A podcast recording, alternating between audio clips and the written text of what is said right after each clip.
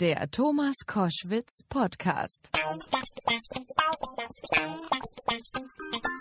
Koschwitz am Wochenende jetzt mit einem Gast, auf den habe ich mich schon ganz lange gefreut. In Wissenschaftssendungen äh, wie Terra X erklärt er uns das Universum. Jetzt hat er ein neues Buch geschrieben. Unberechenbar, das Leben ist mehr als eine Gleichung. So heißt dieses Buch. Schönen guten Morgen, Professor Harald Lesch. Hallo, guten Morgen, Herr Kussel. Sie haben als Astrophysiker einen Beruf gewählt, in dem es ja auf exakte Berechnungen ankommt. Die Corona-Pandemie macht uns aber ziemlich deutlich und klar, dass unser Leben ganz und gar nicht berechenbar ist. Wie geht's Ihnen eigentlich damit persönlich? Ach Gott, ja, es wäre mir lieber, das Virus wäre nicht da. Und äh, also in der Astrophysik sind die Probleme nicht so kompliziert wie in der Virologie, weil nämlich äh, äh, das Universum ist ziemlich leer. Deswegen kann man es so gut ausrechnen, kann man so gut voraus und zurückberechnen. Während bei Viren eben nicht nur die Viren natürlich wichtig sind, sondern vor allen Dingen diejenigen, die dann von Viren befallen sind.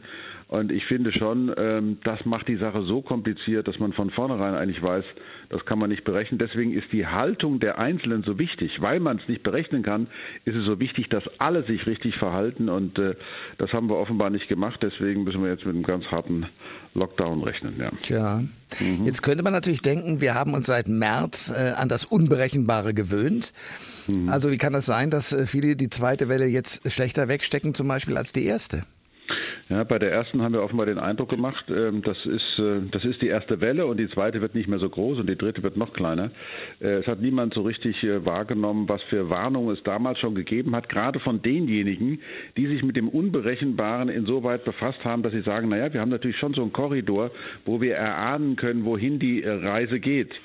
Und bereits im April gab es den Herrn Drosten zum Beispiel, der gesagt hat, wenn wir den Sommer nicht nutzen und wenn wir das alles zu locker nehmen, dann wird die zweite Welle viel schlimmer werden mit viel mehr Infektionen, mit viel mehr. Also es gab genügend Warner, aber die wurden so in die Nordostflanke der Gaußschen Normalverteilung gestellt und gesagt, ach komm, was die da hinten, das ja. ist doch, das ist doch, das kann ja wohl nicht wahr sein. Nein, man, man, man folgt den eigenen Wünschen, Hoffnungen und Träumen natürlich auch und äh, ist jetzt im Grunde genommen auch wieder so gewesen bei dem leichten Lockdown. Ähm, da war eigentlich auch wieder so, ach komm, das wird doch alles nicht so schlimm. Die Leute können sich doch mal am Riemen reißen. Es war halt auch schon viel Hoffnung in Verstand und Vernunft weiter Bevölkerungsteile und jeder für sich hat halt offenbar da, oder sehr, sehr viele haben nicht so richtig darauf reagiert, was sie hätten tun sollen. Und das kann man nicht berechnen. Diese Art von Haltung kann man nicht berechnen, da kann man sich hinterher drüber ärgern, aber vorher hat man da überhaupt keine Möglichkeit, da einen Zugriff. Nun ist es ja so, dass das Leben an sich unberechenbar ist. Da ja. passieren alle möglichen Dinge, die im freien mhm. Fall sozusagen entschieden werden. Ja. Warum macht uns Menschen, aber weil das doch eigentlich unser Alltag sein müsste, warum macht das äh, uns Menschen das Unberechenbare uns so Angst? Naja, weil äh, dann kann ja wirklich alles Mögliche passieren. Es ist ja nicht so, dass das Leben total unberechenbar ist. Es gibt durchaus, also wenn ich jetzt mal als Naturwissenschaftler sage, äh, es gibt Naturgesetze. Das ist überhaupt keine Frage. Diese Gesetze sind da, da sind wir auch ziemlich gut da drin. Aber unter welchen Bedingungen diese Gesetze dann zur Wirkung kommen, das ist das eigentlich Unberechenbare. Nämlich es geht um das Vorher und das Drumrum. Je nachdem, was vorher passiert ist, passiert natürlich hinterher was ganz anderes. Und äh, es sind immer die gleichen Gesetze. Ich sage immer, beim Skat entscheiden nicht die Regeln, ob du gewinnst, sondern was für ein Blatt du kriegst. Und das Blatt wird jedes Mal neu gemischt. Die Regeln sind immer die gleichen, aber das Blatt wird halt immer neu gemischt. Und das ist für uns das eigentlich Unerträgliche, weil wir glauben, wir könnten jeden Tag einen Krang mit vier spielen und würden immer gewinnen, ganz egal was. Ja. ja. Äh, und, und ich meine, die Erfahrung, dass es natürlich auch lange Zeiten gibt, wo du einfach nur eine Lusche nach der anderen auf die Karte kriegst, ja. auf die Hand kriegst, das lässt dich, äh, das lässt dich immer wieder darauf hoffen, dass irgendwann doch der Krang kommt. Äh, also das ist eine Frage der ja, auch der Transparenz, wie wir mit den vielen wissenschaftlichen Fakten umgehen, dass wir es nicht geschafft haben, offenbar auch in diesem wissenschaftlichen Komplex der, der Öffentlichkeit immer wieder klarzumachen, Freunde, es kommt nicht nur auf die wissenschaftlichen Ergebnisse an, es kommt auf euch an. Es kommt darauf an, wie ihr die Frage beantwortet, was soll ich tun und wie tue ich das Gute richtig. Es kommt gar nicht so sehr darauf an, was wir in der Wissenschaft alles erfahren. Wenn wir von vornherein uns an die einfachen Regeln gehalten hätten, dann wäre das heute ganz anders. Die einfachen Regeln sind doch, die haben doch nichts mit Wissenschaft zu tun. Das ist etwas, was man gesunden Menschenverstand nennt. Hm. Maske davor, Abstand halten, Hygiene. Das ist doch völlig klar, dass dann eine Krankheit sich nicht so verbreiten kann, wie wenn du jetzt einfach so tust wie Halligalli, Friede, Freude, Eierkuchen. Das, also dafür braucht man keine Wissenschaft. Und das ist das eigentlich Erschütternde für mich als Wissenschaftler, dass die Leute sich so sehr so sehr, also von ihrem eigenen gesunden Menschenverstand verabschieden. Äh, das machen sie auch über Verschwörungstheorien und ja. alles Mögliche, ja. wo ich dann, wo ich dann nur noch da sitze und denke, das kann aber jetzt nicht wahr sein. Und dann ist die Astrophysik, das sage ich Ihnen, ein ganz wunderbares äh, ja, ja, Flüchtlingslager schon fast. da kann man sich geistig hin zurückziehen, kann sich mit Problemen beschäftigen, die wirklich für die Erde völlig irrelevant sind, aber hochinteressant, hochinteressant. und dann ist der Wissenschaftler zu Hause und fühlt sich wohl. da kann man auf jeden Fall mal drüber lachen. Ja. Ich meine, was will wir denn sonst machen? Das sind ja, ich meine, das sind ja Aussichten, vor denen wir jetzt stehen, die wollten wir nicht haben. Äh, natürlich ist gerade die Epidemiologie ist ja eine Wissenschaft, die versucht, das Ganze ja irgendwie auch in Zahlen und, und Kurven zu fassen, in Diagramme und so weiter. Und doch ist es letzten Endes, ist diese ganze Berechenbarkeitsdiskussion ist immer eine Frage, du stehst morgens vor dem Spiegel, sagst, okay, ich kenne dich nicht, ich rasiere dich aber trotzdem. und dann äh, ist die Frage, was machst du jetzt so? Und was, was, was soll man tun? Und es gibt diesen großen, diesen fürchterlichen kategorischen Imperativ von Kant, der ist viel zu hoch, den können wir nie erreichen. Aber sich so zu verhalten, nämlich handle so, dass du, dass du für ein gedeihliches Weiterleben aller Lebewesen auf dem Planeten, das, da kann man doch mal dran arbeiten. Und das gedeihliche Weiterleben ist ja, da ist man ja nicht nur selber gemeint, sondern auch das der anderen. Ja. Und gedeihlich bedeutet eben, Mensch, sei vorsichtig, wenn du weißt, da verbreitet sich ein Virus, ja, Mensch, dann ist doch klar, aha, alles andere ist doch kalter Kaffee, da brauchst du keine Wissenschaft dafür. Warum haben Sie das Buch geschrieben, Unberechenbar, das Leben ist mehr als eine Gleichung? Ja, weil wir genau, also der Thomas Schwarz und ich, wir hatten den Eindruck oder haben den Eindruck, dass sehr, sehr, sehr viel in unserer Gesellschaft auf diesem Berechenbarkeitsmythos basiert, nämlich äh, zu glauben, wir könnten so praktisch für alles eine Lösung haben und diese eine Lösung lässt sich auch genau berechnen. Ähm, das, das, beginnt ja schon bei so einfachen Sachen wie, äh, oder was heißt einfach, so Just-in-Time-Konzepte zum Beispiel, dass eben Lieferketten immer so gesetzt werden, da darf nichts dazwischen kommen, da darf nichts unberechenbar Unberechenbares dazwischenkommen, sonst bricht alles zusammen. Daran haben wir uns gewöhnt. Wir haben eine enorme, eine enorme Intensivierung unseres Lebens durchgeführt, auch energetisch. Wir brauchen heute viel mehr Energie als noch vor 30 oder 40 Jahren äh, pro Kopf, weil ja, weil wir uns mit lauter berechenbaren Geräten umgeben haben, die für uns alles Mögliche berechnen und gleichzeitig wir unsere eigene Fähigkeit, Dinge mal einzuschätzen. Ja, und das Schätzen ist ja was anderes als berechnen. Ja. Schätzen bedeutet ja so, hm, passt, wackelt und hat Luft. Ja, da geht noch so ein bisschen was. Äh, und diese, diese Schätzkraft, die geht verloren. Und durch diese wahnsinnige Konzentration auf die Zahlen und auf Diagramme geht auch Vertrauen in die Mitmenschen verloren. Das Ganze wird zu einem Misstrauensmanagement. Dann kann man wieder mehr zählen. Nur das kostet natürlich natürlich wieder viel mehr Energie. Und darüber haben Thomas und ich uns hergemacht. Wir wollten eigentlich was ganz anderes machen. Wir saßen in Weimar und haben mit dem Buch angefangen äh, vor der ersten Welle, praktisch direkt vor der ersten Welle. Und dann kam dieses Corona-Teil uns immer näher und näher. Und dann haben wir unter dem Eindruck dieser, dieser äh, an, ja, anlaufenden Tsunami-Welle, haben wir dieses Buch dann äh, zusammen gemacht. Und ähm, es schien uns dann auch wirklich genau der richtige Titel zu sein. Damit hatte ja keiner gerechnet. Niemand hatte mit so einem Jahresverlauf gerechnet.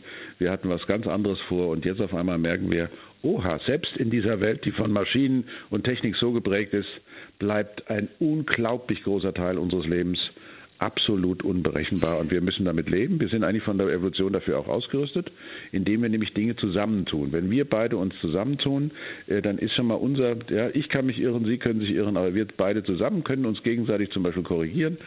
Zusammen, das ist eigentlich die große äh, Aussage dieser ganzen Pandemie. Wenn wir zusammenhalten und zusammen das Richtige tun, ähm, dann können, auch, können wir auch unberechenbaren Dingen gegenüberstehen und können die bewältigen. Und das sollten wir jetzt auch unbedingt lernen. Zusammen das Richtige zu tun, das ist das A und O. Was hatten Sie ursprünglich vor, als Sie zusammensaßen in Weimar? Da ging es um Monotonie, also es ging, um Monokultur. Es ging darum, dass die Technologie, die wir benutzen, also vor allem die digitale Technik, immer mehr und mehr so äh, ja, monotone Lösungen verursacht. Man nennt das in den Wissenschaften Ambiguitätsintoleranz. Ja, also, ja. ja, es tut mir leid, es muss jetzt mal gesagt werden. Da geht es um, um, um Vielfalt, äh, also Intoleranz gegenüber Vielfalt. Eben das, was ich eben sagte, so mit passt, wackelt und hat Luft, dass es eben so verschiedene Möglichkeiten gibt, äh, etwas zu machen. Ähm, das Ganze spiegelt sich besonders stark zum etwas ganz Banalem wider.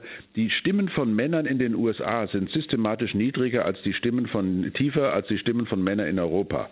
Die Stimmen von Frauen in den USA sind systematisch höher als die von Frauen in Europa. Das hat damit zu tun, dass man in Amerika sehr stark darauf aus ist, ganz genau zu sagen, wer man ist, nämlich ein Mann.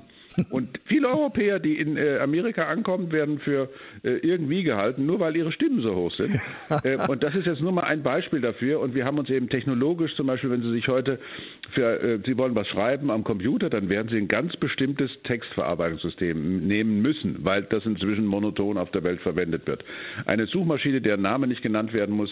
Also diese gesamte Digitalisierung und vieles andere hat was mit der Verwendung von Technik zu tun. Technik beruht auf Normen und Normen monotonisieren natürlich. Da ist eben nicht jede Form auf einmal erlaubt und nicht jeder Prozess erlaubt. Und diese Monotonisierung hat sich in der Landwirtschaft niedergeschlagen, zum Beispiel Monokulturen, in der Forstwirtschaft und so weiter. Wir plädieren da eher für einen ökologischeren Blick, nämlich für Vielfalt von Formen und Strukturen und Prozessen. Und darüber wollten wir eigentlich auch schreiben. Und äh, dann sind wir aber mit dem Berechenkeits- oder Unberechenbarkeitsthema nochmal auf was ganz anderes gestoßen, weil nämlich dieses Monotone ist eigentlich der verzweifelte Versuch von uns, alles Mögliche berechenbar und planbar zu machen. Aber ist Und, das nicht ja. genau der Grund dafür, dieses planbar machen wollen, dass viele Menschen da aussteigen, weil es eigentlich technisch zu komplex ist? Viele verstehen den Computer ja gar nicht mehr und Mhm. fangen deshalb an mit diesen ganzen Verschwörungstheorien? Ja, aber das ist genau das Problem. Das ist ja sozusagen der Ausschlag in die andere Richtung, die Überextreme. Wir haben jetzt hier damit zu tun, entweder man ist totaler Technikfreak oder man, man hat irgendwie so eine, so eine esoterischen, so, eine, so einen esoterischen Verschwörungsquatsch da am Hals. Äh, es gibt diese vernünftige, wie die alten Griechen schon sagten, maßvolle Mitte, äh, wo es darum geht, be benutze deinen eigenen Verstand. Lass dich nicht von Leuten manipulieren, die dir irgendeinen Blödsinn erzählen. Es ist ja längst klar, dass diese Verschwörungsmilieus zum Beispiel einen sehr starken Sektencharakter haben. Diesen Sektencharakter finden Sie aber auch zum Beispiel bei denjenigen, die sagen, alles KI, alles digital.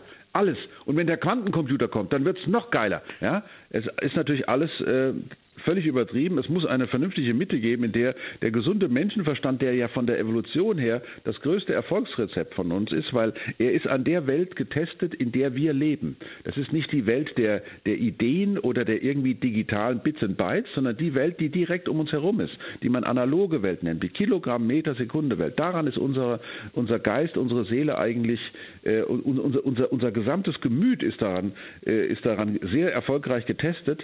Deswegen sind wir im Grunde auch keine Kosmopoliten. Wir können nur mit einer bestimmten Gruppe von Menschen wirklich Freundschaften pflegen. Wir lieben Gerechtigkeit. Auch das hat was damit, äh, kommt aus den Zeiten, als wir noch in Stämmen unterwegs gewesen sind und so weiter. Wir können uns Egoismus nach innen erlauben, also in die Gruppe, aber als Gruppe müssen wir immer wieder zusammen agieren. Und all diese Dinge, die gehen natürlich verloren, wenn man sich entweder der einen oder anderen Richtung da anhängig ist. Und diesen, wir, plädieren hier eigentlich für einen gesunden Menschenverstand. Es gibt diesen wunderbaren Satz, wenn du Gott zum Lachen bringen willst, dann mach einen Plan. Ja, und Ja. ja, das, meine, das ist doch der Punkt. Jeder von uns weiß doch von den Dingen, die Tag für Tag passieren können, von den Guten wie den Schlechten. Und wenn die Welt planbar wäre, dann wäre sie unendlich langweilig und es würde uns nichts geben. Ja. Das sagt der Astrophysiker und äh, Fernsehmoderator Professor Harald Lesch. Sein neues Buch heißt Unberechenbar. Das Leben ist mehr als eine Gleichung? Fragezeichen. Das hat er zusammen mit dem Theologen Thomas Schwarz geschrieben. Erschienen ist es im Herder Verlag. Herr Lesch, vielen Dank für das Gespräch heute Morgen. Ich danke Ihnen und alles Gute. Alle Informationen zur Sendung gibt es online auf thomas-koschwitz.de.